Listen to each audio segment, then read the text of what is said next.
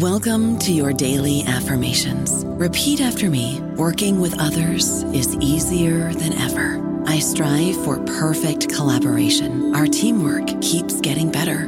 Yeah, affirmations are great, but Monday.com can really get you the teamwork you desire. Work together easily and share files, updates, data, and just about anything you want all in one platform. Affirm yes to start or tap the banner to go to Monday.com. Hello, it is Ryan, and I was on a flight the other day playing one of my favorite social spin slot games on chumbacasino.com. I looked over the person sitting next to me, and you know what they were doing?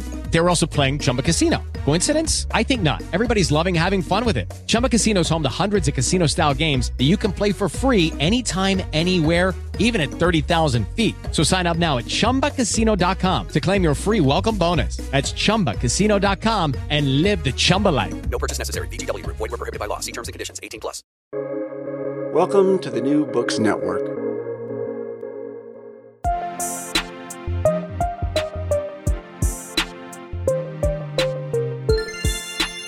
Hello, and welcome back to Novel Dialogue, a podcast sponsored by the Society for Novel Studies and produced in partnership with Public Books, the online magazine of arts, ideas, and scholarship. I'm Emily Hyde, one of the lead hosts and producers of this podcast, and I'm here with my co host and co producer, Chris Holmes, to kick off season six. This season, we're interested in exploring the weirdness of novels.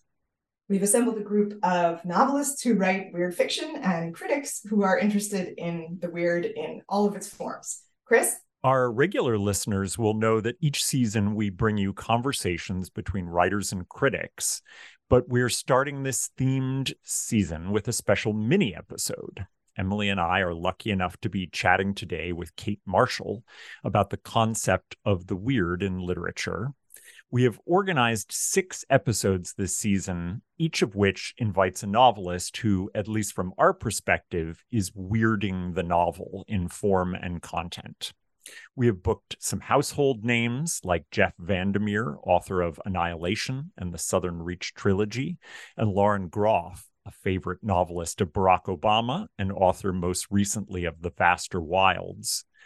You'll hear from last year's Booker Prize winner, Shehan Karunatilaka, along with Phenderson Djèlí Clark, whose fantasy world building breaks all the rules in wonderfully weird ways, and Tom Comitta, whose uncategorizable The Nature Book contends with all four seasons oceans, islands, jungles, outer space, grasslands, mountain ranges, and deserts. So, to help us prepare for all of that, um, we have asked Kate Marshall, friend of novel dialogue and expert on weirdness of contemporary fiction, to join us. Kate is associate professor of English at Notre Dame, where she teaches 20th and 21st century media, literature, and communication systems. She is the author of Corridor Media Architectures in American Fiction and the author of the forthcoming book with the incredibly fabulous title Novels by Aliens, Weird Tales, and the 21st Century. Um, look for it this fall from Chicago. She is, as much as any critic working today, engaging with the genres and the technologies of our contemporary state of weird. So, Kate, welcome and thank you for being here. Thank you. I'm glad to join you. So, you have a very particular take on the weird in relation to um, contemporary novels, and that has to do with their interest in kind of the non-human, or really their like long longing for non-human forms of narration um, non-human novels, if that even makes sense. Um, but before we get there, um, what made you choose the phrase weird tales in your title? You're a scholar of American literature, and that phrase goes way back, at least into the early 20th century. So, what's that history there? That's a great question. And it's really where I started the project. I was thinking a lot about contemporary fiction. I was looking at writers who were considering themselves part of a new weird. And I wanted to ask what the old weird was. And so I started looking. And when I first started to ask the question about the old weird, and I even started thinking in a multinational tradition, I started focusing a little bit more on the American tradition, especially because when you first start to ask what the old weird is, you land on the weird tales. The weird tales describes a pulp magazine popular in the paratexts of modernism in the early 20th century that featured writers who were interested in cosmic horror and interested in the non-human that have problematic racial legacies like H.P. Lovecraft, um, but also a long-standing genre influence into the late 20th and 21st centuries. But I didn't want to stop there, partly because the story got a little bit longer. And I asked whether the old weird, meaning the old weird of the weird tales, might have an older weird, and it certainly did. If you look at the weird tales, they're full of stories of Poe and there's an interest in things that we would categorize also in the transition from the romance to realism in American fiction. And I started thinking about what Greil Marcus called the old weird America as well, and thinking about what other kinds of cultural forms inform the weird. And the weird, you know, has a longer literary history too. You can go back to medieval literature, you can go back to the weird sisters of Macbeth. And importantly for me, as the weird was developing into a kind of more popular form in the early 20th century, it was also doing so next to developments that I've always found very fascinating in American naturalism. And so when I tried to think about what the literary history of the weird was and what the old weird is, it became really important to me to also locate moments in the history of realism where you see genre starting to torque in relationship to pressures of horror or ways of thinking about materiality that are a little bit strange. And so it's just as important for me to look at Poe or Edgar Rice Burroughs, who's famous for the um, figure of, not, of John Carter, for example, as it is to read Stephen Crane and Frank Norris to understand how you get to the weird in the 21st century.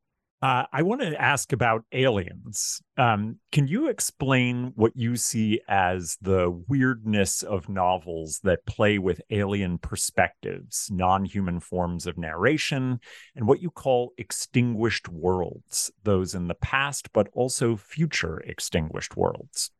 When I'm talking about novels by aliens, I'm not talking about novels that are narrated by people from outer space, although I do like those kinds of novels quite a bit and read a lot of them. They come up occasionally in the book. When I'm thinking about aliens, I'm thinking about what is the perspective that, with a certain degree of frequency, you see in 21st century fiction that is housing an attempt to think outside of human narrative constraint.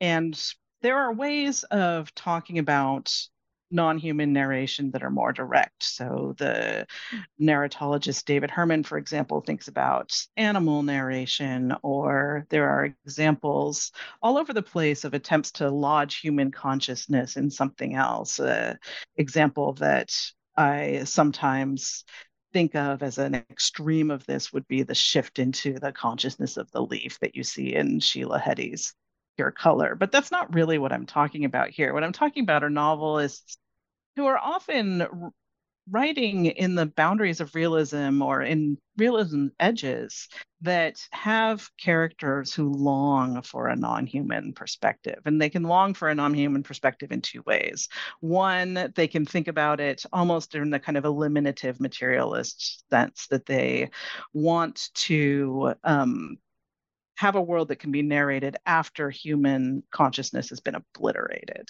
How do you narrate a world when narrative itself is a human thing? How do you narrate that world without a human perspective? And what happens to narrative if you try to do it?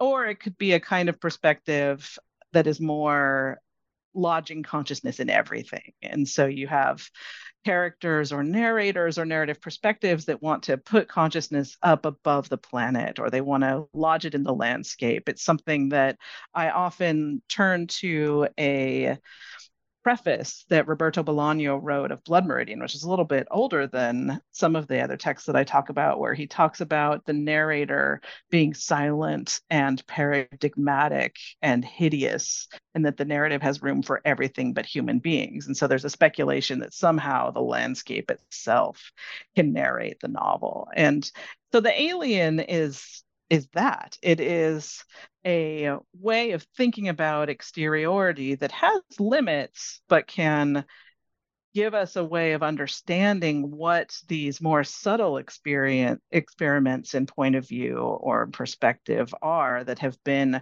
really generative for writers working in what might otherwise be thought of as a more realist vein especially in the 21st century weird um, for you is more a feeling or um, a longing or mood than it is a genre, although you also are interested in that long history of, of the weird as a genre. Absolutely. The long history of the weird of the genre is very important, and that genealogy is very important. So, what are the weird texts that make the weird of our moment possible? But the weird becomes a kind of a way of turning genre, what we would otherwise call genre, into something more like mood in the 21st century. Hmm. Oh, that's really fascinating. Are you familiar with Seeming Human by Megan Ward? It's a title I know, but not well. She is very interested in in the idea of of thinking about artificial intelligence as a way of describing not what's artificial or what seems artificial in a novel, but what we see as in, in, some way relatable in a novel may in fact be operating in with the same kind of artificiality. And I wonder if that can, as AI, uh, and I wonder if that artificiality is is a little bit like what you're talking about in terms of something alien. It is. There's a way that you can think about a lot of texts that are also interested in that kind of perspective. And Ishiguro's Klara and the Sun is important for this. Uh, I would also point to Elvia Wilk's Oval, I think, works with this a little bit too, that there's a way of thinking about that kind of its artificiality is also a way of describing the non-human. It's been of interest before our current ways of engaging with generative AI, but it's something that I think is also important for how we understand what a literary engagement with that kind of language generation or understanding also of perspective and intention and consciousness would Mm. I, I, did want to ask about one novel that is directly about aliens, but which I think is kind of longing for a new kind of association and perspective on these things from the human side. And it's by a, I think she's Norwegian, Olga Ravn, The Employees. Do you know this? Do you know this novel? It's one that I'm planning to read next week, mostly because it's also short. I've been doing a lot of work on novellas, but I haven't actually read it yet. It's on my shelf. I, I think for me, the thing that's so remarkable about it is it. I, I think it, it it eschews entirely any way of describing an an alien form that I've encountered in in in written form or or really in in kind of popular media as as well. Nothing um, nothing is comparable in a way to human either consciousness or form and so it's just this totally disorienting weird experience of encountering something that feels alien. So i was i'm interested mm. in that kind of like it's less about the aliens and more about that we feel alien and that seemed closer to what you were you were trying to do. Yeah it sounds absolutely perfect. I wanted to ask about one kind of um, you know large sort of sub theme that I've I think we've touched on a little bit, but and that's um, how the weird is related to the climate crisis and its representation in novels, or you know, as many argue, its inability to be adequately represented, especially in you know what it seems like a, a regular realist novel. Um, that's definitely going to be a topic that will come up um, with our novelists in season six, and it's sort of um, sort of struck me that one of the ways that um, you're thinking about the weird and weird tales connects to the climate crisis is the fact that I think the etymology of the word weird kind of brings in the idea of fate. So, you know, Macbeth's weird sisters, they know what's going to happen. Like they, they know how it's going to all go down. Um, and, and I think that that's an aspect that, that novels are trying to grapple with, with the climate crisis, which is like the sort of perversity of our, um, you know, our relationship to what we have wrought, to our fate, to a, a kind of a known fate that we can't actually properly address or think about or put down um, on paper. So how does how does um, you know what some people call climate fiction, but um, that category nobody likes it, I think, and, um, and it's much more expansive than than that sounds. But how does that fit into your thinking about the weird? I don't know about you, but I'm very busy and I don't have a lot of time to cook. That's why I subscribe to Factor. Eating better is easy with Factor's delicious, ready to eat meals. Every fresh, never frozen meal is chef crafted, dietitian approved, and ready to go in just two minutes. You'll have over 35 different options to choose from every week, including Calorie Smart, Protein Plus, and Keto. These are two minute meals. Factor meals are ready to eat and heat, so there's no prepping, cooking, or cleanup needed.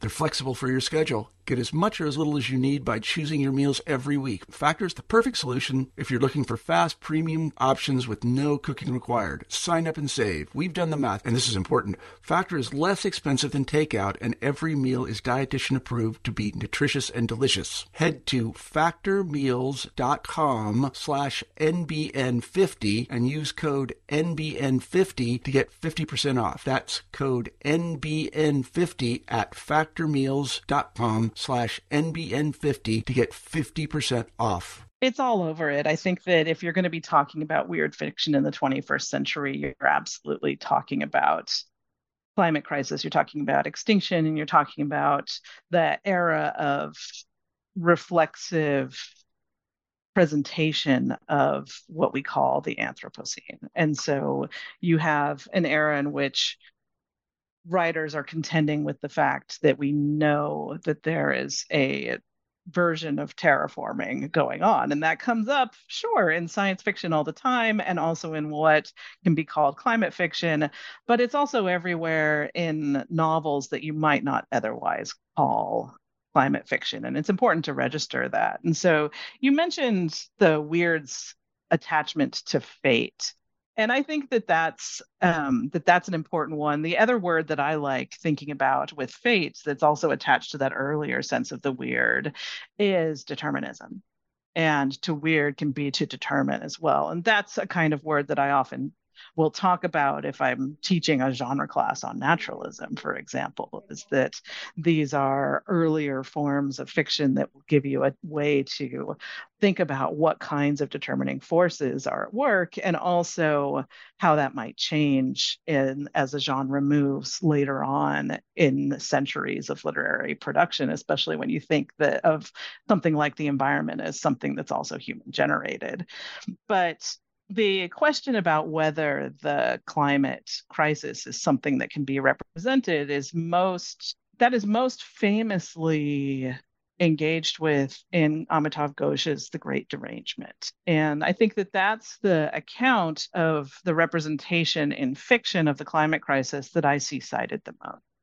And it's a fascinating book that provides so many great ways of understanding both literary engagements with the climate crisis, but also with ways of understanding larger geopolitical and historical formations.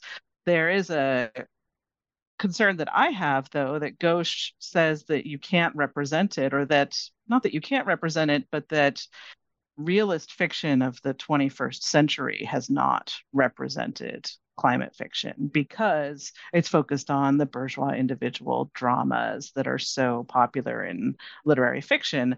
I, as a reader of 21st century literary fiction, I don't think that that's true. I think that literary fiction in the 21st century has an engagement with genre, which is where Ghosh thinks you can house engagement with the questions of scale and larger questions about geology that might shift into horror or shift into speculation. That I think you see happening when texts that might present as realist engage with genre, with horror, with questions of scale and geology, questions that it would be tied to ideas about science and the outside. I think that if you look at novels by writers that Ghosh would call literary fiction writers, these are novels that are written by prize winners. In especially the second decade of the 21st century, you would look at Colson Whitehead, for example, um, whose zone one is one of the best ways of thinking about scale and climate in that decade of the in that decade of the 21st century that I know. And that's a text that is working with genre, but also has plenty of realist tendencies in it. And I think that you could look at a lot of texts that have that kind of genre hybridity in them. And you can look at the history of literary prizes in the 21st century and find a large number of examples of texts that aren't condemned. What he his phrase is that genre con, is condemned to the outhouses of literary fiction. I just, and i don't think that that's the story that i that i see in the 21st century. And i think that recognizing that story might allow us to attend to what the role of thinking about either climate crisis or more subtly about the kinds of materialities that are at question when we start to come up with concepts to dealing with it. And I think that the weird has been very good for that. You see things like discussions of the of weird weather or other kinds of ways that the weird operates in culture that can be related to those issues that having a robust idea of what the genre is i think can help think about what those mean today I think that's exactly right. I mean, just the novelists that we've lined up for season six, genre is a major topic of conversation, but it's also I couldn't even characterize this this group of novelists based on the the genres that they write. Um, uh, one at least one book is I would say just genreless. I have no idea how to describe it. Um, so that that's really helpful to thinking about how you know we English professors histories of you know study histories of the novel. We're really um, grounded in the history of the realist novel and of the literary realist novel. But there, as you show, that, has not even been the dominant, you know, consumed and read novel going all the way back to the 19th century. And and I think that's starting to be more kind of accepted and and like seen on the ground in podcasts like this and you know in um, course syllabi and and prizes as well as you say first, I, I want to thank Kate Marshall so much for having uh, this conversation with us to set the set the terms for engagement with the weird as we go forward into this very wonderfully weird season. So thank you so much, Kate. Thank you for inviting me. And thanks, as always, to Emily, uh, my co producer for this season. And we'd like to thank the Society for Novel Studies for its sponsorship, Public Books for its partnership, and Duke University for its continued support. Hannah Jorgensen is our production intern. Connor Hibbard is our sound engineer, and Rebecca Otto is our social media intern. Check out past and upcoming episodes featuring Ocean Vuong, Mariana Enriquez, and Jeff VanderMeer. From all of us here at Novel Dialogue, thank you for listening. And if you like what you've heard, please subscribe on Apple, Spotify, or wherever you find your podcasts.